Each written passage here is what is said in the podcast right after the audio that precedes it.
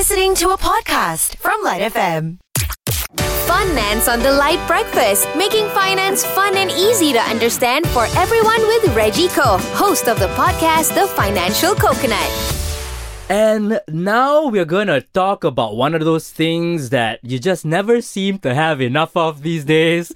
Money in a brand new segment, Asha. Yeah, brand new segment, and especially at the beginning of this year, because that's one of my goals actually, is to start saving enough for a really proper holiday. Oh, that sounds so good. Yeah. Are you aiming for a specific place to go? I am. My sister lives in South Africa now, so that's where I want to go, and that's going to cost quite a bit. So, you know, I really am interested in making that my goal, achieving it, and talking to you from South Africa sometime at the end of this year. Oh, Trevor Noah and Cameron Diaz are like my favourite people. Like, say hi when you get there, because obviously you're going to bump into them, right? Sure. Which is why we decided to add this new little session for everyone who's interested in doing the same, with Reggie, who's going to be talking to us about finance in a very fun way. So, Reggie, let's start with the basics here. How exactly do you define financial stability? Okay, so that's like a really challenging question, right? Because everybody asks this thing and everybody wants to know and everybody has different ways to go about doing this. And in my head, there are two levels to go about recognizing financial stability, right? And of course, a simple one, level one, is when you have enough, right? Pretty much like, okay, your expenses and your income matches, you have enough, you go day by day, you know, and I think that's kind of on some level relatively stable, you know, relative to when you're young upstart, right?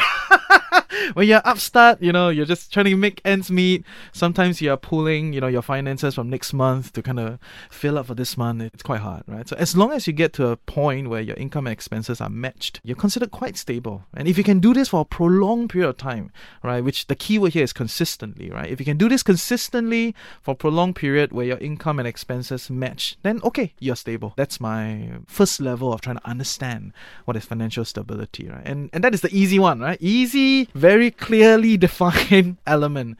The second tier is a part that is a bit more complicated, right? Because the second tier has this like emotional, you know, like how do you feel side of things, right? And that's where I think a lot of people, especially the middle income, will kind of be like, okay, so I'm making quite a bit of money. I have some money sitting around, but I don't feel safe. I don't feel stable, right? And that is the part that it's where all these like emotional facets start to come in, right? So how do you feel about your finances then come in? And that is the level that requires a whole long story.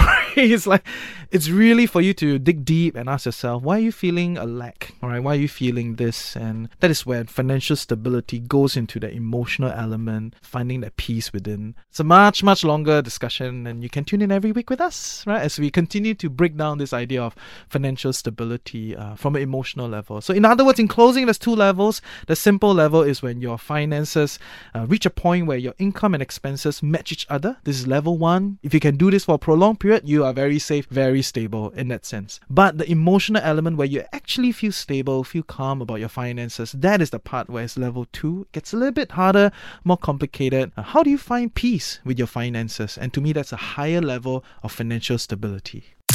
That was FUN-NANCE with Reggie Koh of The Financial Coconut. Find out more about his podcast at thefinancialcoconut.com. You've been listening to a Light FM podcast on Shock. That's SYOK.